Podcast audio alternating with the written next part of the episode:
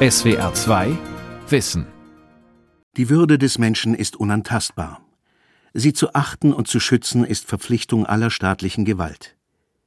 Das deutsche Volk bekennt sich darum zu unverletzlichen und unveräußerlichen Menschenrechten als Grundlage jeder menschlichen Gemeinschaft, des Friedens und der Gerechtigkeit in der Welt.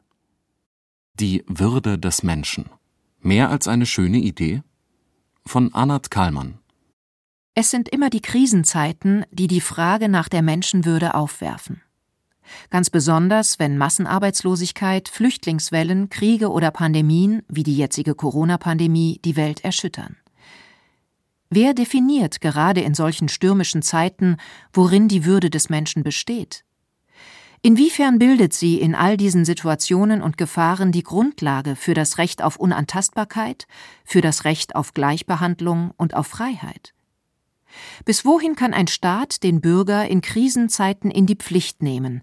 Und welche Grenze darf er dabei nicht überschreiten?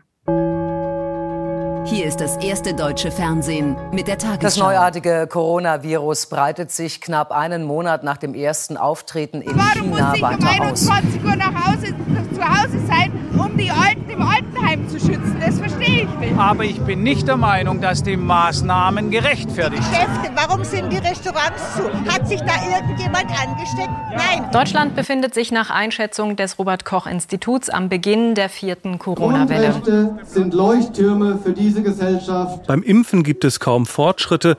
Die Kanzlerin sorgt sich. Ich bitte auch von dieser Stelle heute noch einmal alle. Getestete können zwar äh, weiterhin äh, kommen oder auch bestimmte Angebote wahrnehmen, aber Geimpfte und Genesene, die haben sich eben für einen Schutz nicht nur für sich, sondern auch für andere entschieden. Auf der ganzen Welt suchen Staaten nach Möglichkeiten, die Ausbreitung des Coronavirus zu begrenzen. Quarantäne, Versammlungsverbote oder Eingriffe in die Privatsphäre.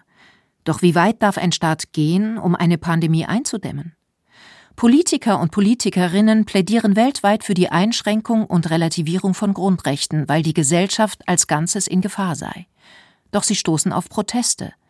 Viele mittelständische Unternehmen, selbstständige Künstler oder Kleinunternehmer befürchten aufgrund möglicher weiterer Einschränkungen oder Lockdowns ihren endgültigen wirtschaftlichen Ruin. Im Verlauf der Pandemie mussten viele alte Menschen aufgrund strenger Zugangsbeschränkungen oder Besuchsverboten einsam in Pflegeheimen oder im Hospiz sterben. Studierende, die nicht vollständig gegen Covid neunzehn geimpft sind, sollen die regelmäßig anfallenden Corona-Tests künftig aus eigener Tasche bezahlen. Menschen ohne Impfnachweis soll der Zugang zu manchen Veranstaltungen abhängig von der Infektionslage teilweise komplett verwehrt werden. In einem großen Freizeitpark in Deutschlands Südwesten mussten Ungeimpfte trotz negativem Schnelltest farbige Armbändchen tragen. Sind das notwendige Maßnahmen? Gäbe es nicht andere Konzepte und wird hier nicht möglicherweise die Menschenwürde verletzt? Der Wissenschaftsphilosoph Michael Esfeld von der Universität Lausanne.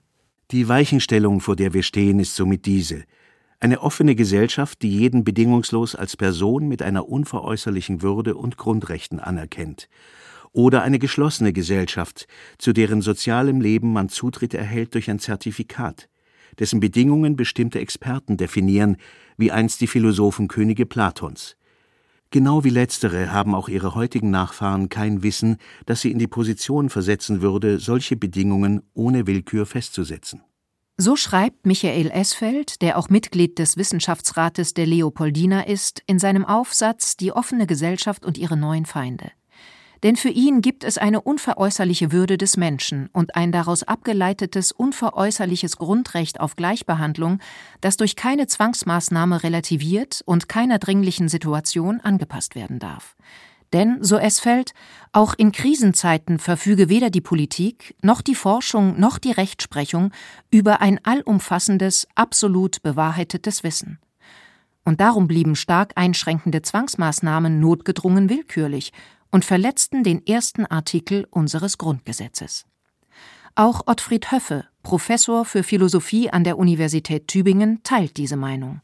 Entscheidend ist jetzt nun bei äh, dieser Situation, ich nenne sie die Virokratie, dass ein Virus sozusagen die Macht bekommen hat, aber nur mit Hilfe der staatlichen Instanzen, dass hier Eingriffe in unseren Freiheitsraum stattfinden, von denen ich persönlich finde, dass sie über das menschenrechtlich und grundrechtlich erlaubte Maß hinausgehen. Der Gesundheitsschutz wird in den Vordergrund geschoben. Er wird behandelt wie ein Trumpf, der alle anderen Freiheiten aussticht. Faktisch müsste man mal die Grundfreiheiten gegeneinander abwägen. Und ich persönlich halte die Eingriffe, die hier stattfinden, von Seiten der Politik für übertrieben, mindestens nicht effizient, umsichtig und freiheitsorientiert äh, genug. Derweil wird die Stimmung in Teilen der europäischen Bevölkerung immer explosiver. Auf Facebook, Telegram und YouTube tobt ein wilder Kampf um Meinungen. Es werden neue soziale Bewegungen gebildet und neue politische Parteien. Wissenschaftliche und pseudowissenschaftliche Artikel werden hin und her gepostet. Es melden sich sogenannte Verschwörungstheoretiker zu Wort, aber auch ernsthafte Wissenschaftler, wie der Direktor des Robert-Koch-Instituts Lothar Wieler, der die jetzige Strategie zur Bekämpfung der Pandemie begleitet, und andere, die die Impfkampagne und die weiteren Maßnahmen zur Eindämmung der Pandemie eher kritisch sehen. Dabei drehen sich alle Streitgespräche und Debatten letztlich um die eine Frage: Was darf der Staat von mir verlangen, ohne meine Menschenwürde zu verletzen? Alles, was verhältnismäßig ist, meint die deutsche Politologin Ulrike Guérot. Natürlich hat der Staat eine öffentliche Aufgabe, das Pandemiegeschehen zu regulieren. Das ist sogar seine Pflicht. Ich persönlich habe nichts gegen Masken tragen. Ich habe auch nichts gegen ähm, Händewaschen. Ja? Ähm, wogegen ich etwas habe, ist, dass wir sozusagen um die eine Mauer noch eine Mauer ziehen, noch eine Mauer ziehen, damit ja nichts passiert. Ja? Und so ähnlich habe ich persönlich das auch bei der Corona-Krise empfunden. Ich habe das Gefühl, dass wir so kumuliert haben, um nur ja kein Risiko mehr einzugehen. Und das würde ich zum Beispiel auch unter der Verhältnismäßigkeit nicht mehr subsumieren wollen. Und da finde ich, haben wir verschiedene Differenzierungen einfach verloren, die man sehr mit wirklich gesundem Menschenverstand und mit Eigenverantwortung, glaube ich, hätte ausdifferenzieren können. Was aber bedeutet es überhaupt, wenn wir von der Würde des Menschen als von etwas Unveräußerbarem sprechen, wenn wir Freiheiten beanspruchen, die auf ihrer Unantastbarkeit beruhen? Der Weg zu unserem heutigen Verständnis ist weit und sehr verzweigt. Er reicht bis ins Alte Testament zurück. Denn dort schuf Gott den Menschen nach seinem eigenen Bild.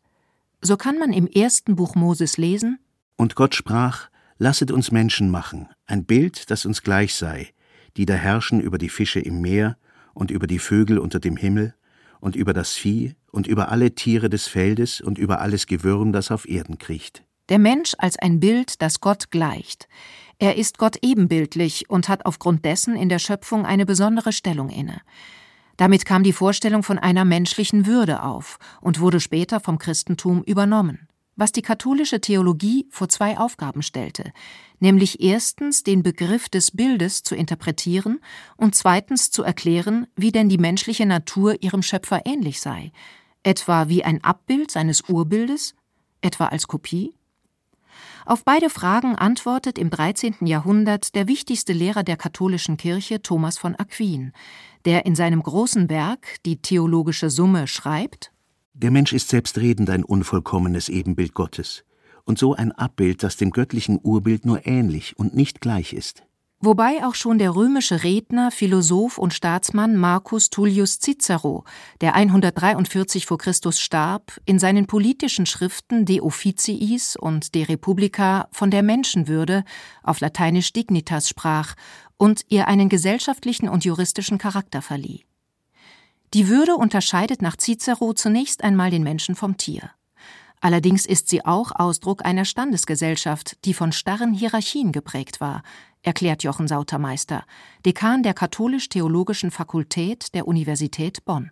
Die Vorstellung der Dignitas ist auch damit verbunden, sozusagen aus, aus der Tradition, sozusagen aus der antiken Tradition, dann weitergehend auch in der, in der christlichen Tradition, auch in der Verbindung mit Gott-Ebenbildlichkeit dahingehend, dass es eine Form gibt von sich auch würdig erweisen.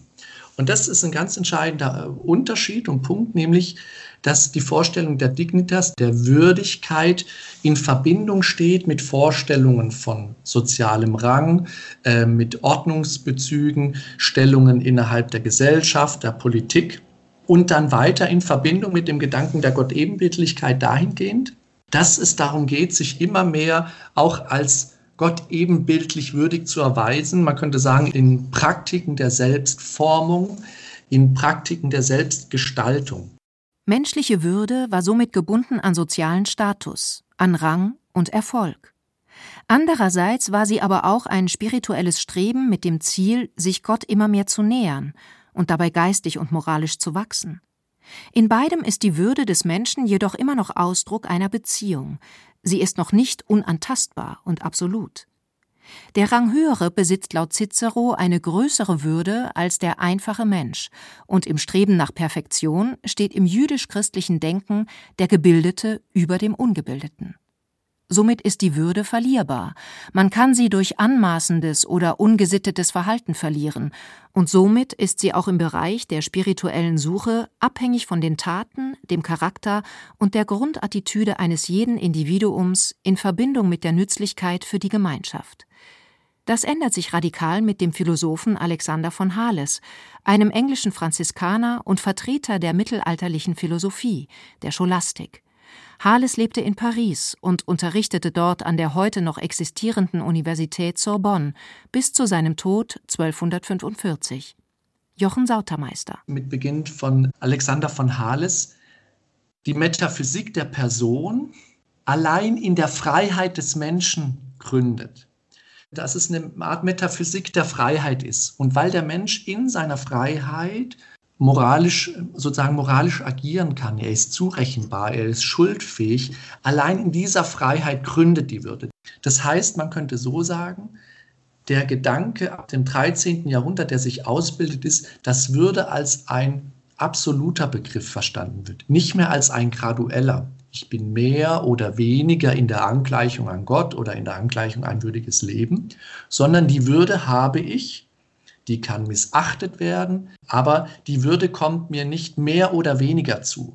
Durch Alexander von Hales kommt es zu dem heutigen Verständnis der menschlichen Würde, die in sich bedingungslos und unabhängig von allen äußeren und persönlichen Aktivitäten ist. Die Würde des Menschen ist unverlierbar. Sie kann missachtet werden, aber sie ist integraler Teil eines jeden menschlichen Lebens, ganz gleich, was der Einzelne tut. Ganz gleich, ob er Verbrecher, König oder Bürger ist. Also im dreizehnten. Jahrhundert wird der Begriff der Würde nicht in einer, in einer Seinsordnung, in einer Naturordnung angesetzt, wie es noch in der antiken Vorstellung von Dignitas der Fall ist, sondern in, in einer Freiheit, in der Metaphysik der Freiheit. Und die ist leitend gewesen bis hin in die Gegenwart, bis in die Ausformulierung eben der Würde und der Menschenwürde, die auch in der Allgemeinen Erklärung der Menschenrechte oder auch im Grundgesetz zugrunde liegt. Erst im Laufe der Revolutionen des achtzehnten. Jahrhunderts begann sich der Begriff der Menschenwürde auch politisch zu etablieren. In der amerikanischen Unabhängigkeitserklärung von siebzehnhundertsechsundsiebzig deklarierten die Verfasser zum ersten Mal in der Menschheitsgeschichte die unveräußerlichen Rechte eines jeden Menschen. Dazu zählen das Recht auf Leben, auf Freiheit und auf das persönliche Streben nach Glück. Im Zuge der siebzehnhundertneunundachtzig in Frankreich erklärten Bürger- und Menschenrechte wurden die Freiheit, die Gleichheit aller Menschen und die Brüderlichkeit hervorgehoben. Die Menschenwürde selbst wurde nicht erwähnt, aber sie lag diesen Vorstellungen zugrunde. Bereits siebzehnhundertfünfundachtzig hatte der große deutsche Philosoph Immanuel Kant in seinem Werk »Grundlegung zur Metaphysik der Sitten« den Würdebegriff so beschrieben. Die Menschheit selbst ist eine Würde, denn der Mensch kann von keinem Menschen bloß als Mittel, sondern muss jederzeit zugleich als Zweck gebraucht werden. Und es war Kant, der die Menschenwürde zum ersten Mal an ein Rechtssystem anbindet. Jeder Mensch hat eine Würde. Menschenwürde bedeutet seither, dass jeder Mensch wertvoll ist, weil er ein Mensch ist. Ottfried Höffe. Für Kant ist der Würdebegriff etwas, was er in der historischen Ethik vorfindet. Und er gibt dem doch den Begriff einfach einen neuen Rang und einen neuen methodischen Status. Er hält das nicht für eine reine Erfindung. Er bindet aber diesen Gedanken jetzt an seinen Gedanken der Autonomie des Willens, also an seine äh, Moral- und äh, Rechtsphilosophie. Doch erst neunzehnhundertachtundvierzig fand der Begriff Würde Eingang in die U N-Menschenrechtscharta und ein Jahr später auch in das Grundgesetz der jungen Bundesrepublik. Ralf Stöcker, Professor für praktische Philosophie an der Universität Bielefeld, erklärt, weshalb so spät und weshalb erst nach dem Zweiten Weltkrieg. Das ist eben auch ein wichtiger Bestandteil auch der Entstehung des Menschenwürdebegriffs, weil Menschenwürde, so wie wir den Begriff heute verwenden und so wie er am Anfang des Grundgesetzes steht, ist nicht ein Produkt von, sagen wir mal, der Erfahrung von Würdigkeit, von großen, mächtigen Würdenträgern, sondern es ist die Erfahrung von dem totalen Ausgesetztsein, dem totalen Erledigtsein, dem Hilflossein, dem viele Millionen Menschen in der Mitte des zwanzigsten Jahrhunderts, äh, vor allen Dingen unter nationalsozialistischer Herrschaft, aber dann auch im Stalinismus und in anderen Ecken der Welt halt ausgesetzt waren. Und diese deutsche Vergangenheit verleiht unserer Vorstellung von Würde nochmal einen ganz besonderen moralischen Wert. Jochen Sautermeister? In diesem Sinne könnte man sagen, ist die Würde die moralisch-rechtliche Bedingung und Grundlage dafür, dass Menschen Rechte auf Menschenrechte haben und dass ihnen menschenwürdige Lebensbedingungen ja, bereitet werden oder dass sie ein Recht haben auf menschenwürdige Lebensbedingungen und dass darauf geachtet werden muss, dass das soziale Zusammenleben auch so gestaltet wird, dass allen Menschen diese Möglichkeit zukommt. Was für viele Bereiche gilt, etwa in der Bioethik in Bezug auf die Abtreibungs- und Sterbehilfedebatten, der Kritik an den Zuständen der psychiatrischen Versorgung, in Bezug auf Obdachlosigkeit oder in Bezug auf die Integration von Geflüchteten. Bei all diesen Dingen geht es um das heute als global verstandene Recht eines jeden auf menschenwürdige Lebensbedingungen, wobei es nicht immer einfach ist, auf einen gemeinsamen Nenner zu kommen und unter dem Begriff Menschenwürde das Gleiche zu verstehen, erklärt Jochen Sautermeister am Beispiel der Abtreibungs- und Sterbehilfedebatte. Dass man hier sagen kann, der Würdebegriff scheint mir als Würdebegriff insofern zu schwach zu sein, als äh, man fragen muss, oder ich sage jetzt nicht fragen muss, sondern als wir faktisch beobachten können, dass gerade bei Fragen der Euthanasie oder der Abtreibung sowohl Befürworter als auch Gegner diesen Würdebegriff in Anspruch nehmen. Also die faktische Inanspruchnahme des Würdebegriffs zeigt, das zu argumentieren, das ist gegen die Würde oder das ist nicht menschenwürdig oder verstößt grundsätzlich gegen die Würde, es schon nicht hinreichend ist, um in Argumentationen sozusagen zu einer eindeutigen Position zu kommen. So sprechen etwa die Befürworter der Sterbehilfe ebenso wie deren Gegner. Für die Befürworter der Sterbehilfe gilt, dem Menschen einen würdigen Tod zu ermöglichen, indem man seinen Leidensprozess verkürzt. Für die Gegner der Sterbehilfe liegt die Menschenwürde darin, dass die Leidenden zwar palliative Hilfe erfahren, nicht aber aktiv getötet werden dürfen, da jedwedes Leben unantastbar bleiben muss, denn sonst bestehe das Risiko eines Missbrauchs von Seiten Dritter. Zudem hat sich in der heutigen Zeit der Würdebegriff erweitert. Er gilt in keiner Weise mehr nur für Menschen, die ein sogenanntes normales Leben führen. Ralf Stöcker. Was bedeutet das beispielsweise für Menschen, die mit kognitiven Beeinträchtigungen leben, die am Ende ihres Lebens teilweise ihre kognitiven Fähigkeiten einbüßen, die noch kleine Kinder sind? All das sind Gruppen, die, und das hat die Entwicklung des letzten Jahrhunderts oder so gezeigt, das alles sind Gruppen, bei denen es ganz fatal wäre, das äh, zu sagen, dass sie irgendwie weniger Menschenwürde haben als wir. Das Verständnis von Würde geht sogar so weit, dass es heute die Natur mit einbezieht und so dem Würdebegriff eine andere Dimension verleiht. Jochen Sautermeister. Würde wird in dem Sinne nicht mehr an eine Metaphysik der Freiheit gebunden, sondern Würde im Sinne von einem Eigenwert, der ein Instrumentalisierungs- oder Ausbeut, sagen wir stärker Ausbeutungsverbot beinhaltet. Und in der Hinsicht kann man durchaus sagen, findet eine Relativierung des Gedankens der Würde im Sinne eines grundlegenden moralischen Begriffs statt. Wobei die Würde der Natur und der Tiere trotz allem noch eine andere sei als die des Menschen, meint Ottfried Höffe. Eine Würde in dem Sinne, wie wir von Menschenwürde sprechen, nämlich etwas Unantastbares, das gegen anderes nicht ausgehandelt werden kann, das unverletzlich ist, das kommt nur dem Menschen zu, und deshalb, weil er ein sprach- und vernunftbegabtes Lebewesen ist. Ja, Verantwortung als sprach- und vernunftbegabten Lebewesen gehört natürlich ein Blick auch auf die Natur, sowohl auf die Tierwelt als auch auf die Pflanzenwelt und dann vielleicht auch die allgemeine, äh, davon unabhängige Natur, also äh, auf die Umwelt und auch die Atmosphäre. Dann hat der Mensch die Aufgabe, darauf eine gewisse Rücksicht zu nehmen. Aber es ist falsch zu glauben, und ich halte es für eine falsche Ideologie, dass auch Pflanzen oder Tiere eine Würde haben, in dem Sinne, wie ihn Menschen haben. Die Menschen können gegenseitig von sich äh, Dinge fordern, Sie können Pflichten äh, sich auferlegen und die Pflichten erfüllen und auch bei Verletzungen sich dafür bestrafen. Sie können dann auch im Rechtsbereich miteinander Verträge abschließen, gemeinsame Unternehmungen und nicht nur wirtschaftliche, sondern auch kulturelle Unternehmungen auf den Weg bringen. Das ist mit Tieren nicht möglich. Die Menschenwürde bleibt also eine zentrale Idee für alle Debatten um Menschenrechte, um politische Einschränkungen und um unsere Grundfreiheit. Sie ist mehr als nur eine schöne Idee. Sie ist mit den Grundrechten von Selbstbestimmung, Unversehrtheit und Freiheit fest verbunden, so Ottfried Höffe. Primär ist die Menschenwürde ein Leitgedanke, so etwas wie ein Metaprinzip.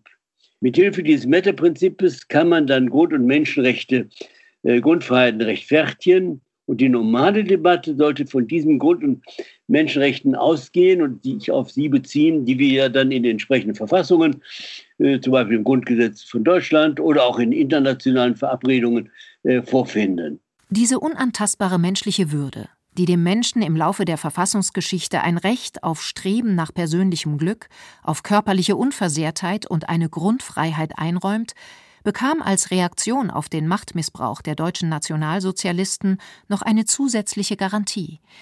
Im Nürnberger Kodex von neunzehnhundertsiebenundvierzig wird dem Menschen garantiert, nie wieder ohne persönliche Einwilligung für medizinische Experimente eingesetzt zu werden. Doch hat die Politik in der Bewältigung der Krise da immer verhältnismäßig gehandelt? In ganz Europa gehen Menschen auf die Straße und äußern ihre Proteste, zum Teil mit Gewalt. Worin fühlen sie sich verletzt? Viele der Demonstrierenden sind keine Rechtsextremen. Für Ralf Stöcker ist das ein Ausdruck von Sicherheitsverlust.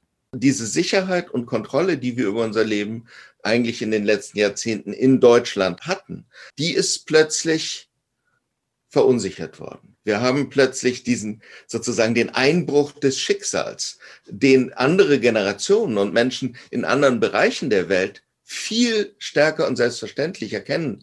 Dann ist ganz viel plötzlich anders geworden. Und wir sind superreich.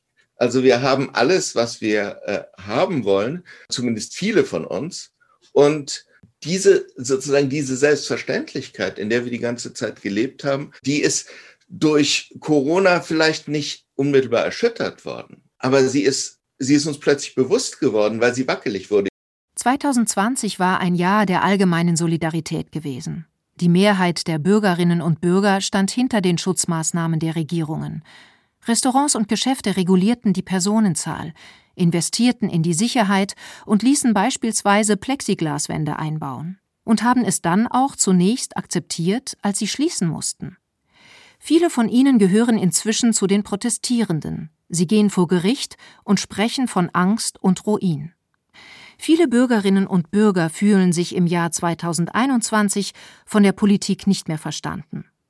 Werden die Bedürfnisse der Menschen beim Beschluss einschränkender Maßnahmen wirklich berücksichtigt? Werden andere Meinungen zu den Maßnahmen wirklich offen diskutiert? Nein, meint die Politologin Ulrike Guérot. Ganz im Gegenteil. Andersdenkende werden als Querdenker oder Aluhüte diffamiert. Ich habe mich tatsächlich schon vor einem Jahr sehr gewundert, als dieser Begriff des Querdenkens so denunziert wurde. Ja, weil Querdenken oder kritisch denken oder überhaupt nachdenken ist ja mal die Basis jeder Demokratie. Also wenn man nicht kritisch denken darf, wenn man nicht Zahlen hinterfragen darf und wenn man nicht querdenken darf, nach dem Motto, das sind vielleicht die Zahlen, aber als politisches System möchten wir vielleicht andere Antworten geben, ja, dann hat die Demokratie ein Problem und sie hatte ja auch ein Problem. So haben wir das ja auch diskutiert. Und alle, die sozusagen in der Gegenöffentlichkeit waren, wurden dann als Querdenker bzw. Verschwörungstheoretiker praktisch denunziert. Und dabei hat, glaube ich, Folgendes stattgefunden, nämlich, dass man zwischen Sprecher und Argument nicht mehr getrennt hat. Das heißt, in dem Moment, wo die Gegenöffentlichkeit denunziert werden konnte, Verschwörer, Querdenker, Aluhüte, musste man die Argumente nicht mehr ernst nehmen. Je länger die Covid-Krise dauert, desto mehr Fragen stellen sich. Etwa: Ist es gerechtfertigt, in die Privatsphäre von Bürgerinnen und Bürgern einzugreifen und zum Beispiel Kindergeburtstage mit Polizeiaufgebot aufzulösen? War es legitim, Sterbenden in Pflegeheimen den Kontakt zu ihren Nächsten zu verbieten? Sind soziale Nachteile für Ungeimpfte rechtmäßig? Kann es auf so existenziell wichtige Fragen immer nur eine für alle gültige Antwort geben? Ulrike Guérot. Grundsätzlich ist tatsächlich ein großes Problem, dass wir uns in dieser Krise darauf geeinigt haben, dass wir evidenzbasierte Politik machen. Weil der Begriff der evidenzbasierten Politik ist natürlich höchst problematisch, denn es gibt immer eine Wahrheit und verschiedene Blickwinkel auf diese Wahrheit. Das heißt, die eine Evidenz gibt es sowieso nicht. Und deswegen ist das, was Statistiken sagen, und Statistiken können sehr gut sein, trotzdem ist keine Statistik eins zu eins eine normative Handlungsanleitung für die Politik. Weil wenn drei Augen auf die gleiche Statistik gucken, interpretieren drei Leute diese Statistik anders. Das heißt, wir haben immer eine Objekt-Subjekt-Beziehung und deswegen gibt es keine evidenzbasierte Politik. Es gibt auch nicht eine Evidenz von einer Statistik, sondern immer viele Augen auf eine Statistik. Erstens, dann gibt es die Kontextualisierung der Statistik. Was heißt diese Statistik im Vergleich zu anderen Statistiken? Und dann macht die Politik eine normative Entscheidung unter Betrachtung aller Zusammenhänge, aber zu sagen, das ist die Statistik und weil es die Zahl von sowieso gibt, darum machen wir jetzt das. Also dieser Kausalzusammenhang von einer Statistik ist eine normative Ordnung, den gibt es natürlich nicht und das war das Verheerende an dieser Krise, um nicht zu sagen, es war natürlich ein Missbrauch des Wissenschaftsbegriffes. Doch gerade aufgrund dieser vielen neuen Fragen und aufeinanderprallender Konflikte bietet sich zum ersten Mal in der europäischen Geschichte die Möglichkeit, in dieser Krise bewusst im Sinne der Würde des Menschen zu handeln. Das meint auch der Bielefelder Professor für praktische Philosophie Ralf Stöcker, wenn er in seinem Aufsatz »Worin liegen die Menschenrechtsverletzungen?« schreibt: Situationen und Handlungsweisen, die in den Verdacht geraten, die Menschenwürde zu verletzen, können ganz unterschiedlich aussehen. Die Masterfrage lautet nun, wie man auf diese Vielfalt moralphilosophisch reagieren sollte. Und er fordert dazu auf, sich ganz neu mit dem Begriff der Menschenwürde im Kontext der aktuellen Krise auseinanderzusetzen. Es ist eine spannende Frage, zu sagen, was bedeutet es eigentlich für mich selbst und mein Leben und mein Verständnis von auch dem, was mich ausmacht, dass ich eben ein vernünftiger Mensch bin oder ein Mensch, der sich über alles Gedanken machen kann. Und das hat Corona mit sich gebracht und das hat viel mit, insofern mit Menschenwürde zu tun, als auch die Menschenwürde das Produkt dessen ist, dass wir uns fragen, was sind wir Menschen eigentlich und wie stehen wir zueinander? Wie sollten wir miteinander umgehen? S W R zwei Wissen. Die Würde des Menschen. Mehr als eine schöne Idee? Von Anat Kallmann. Redaktion Ralf Kölbel. S W R zwei Wissen. Manuskripte und weiterführende Informationen zu unserem Podcast und den einzelnen Folgen gibt es unter S W R zwei wissen punkt de.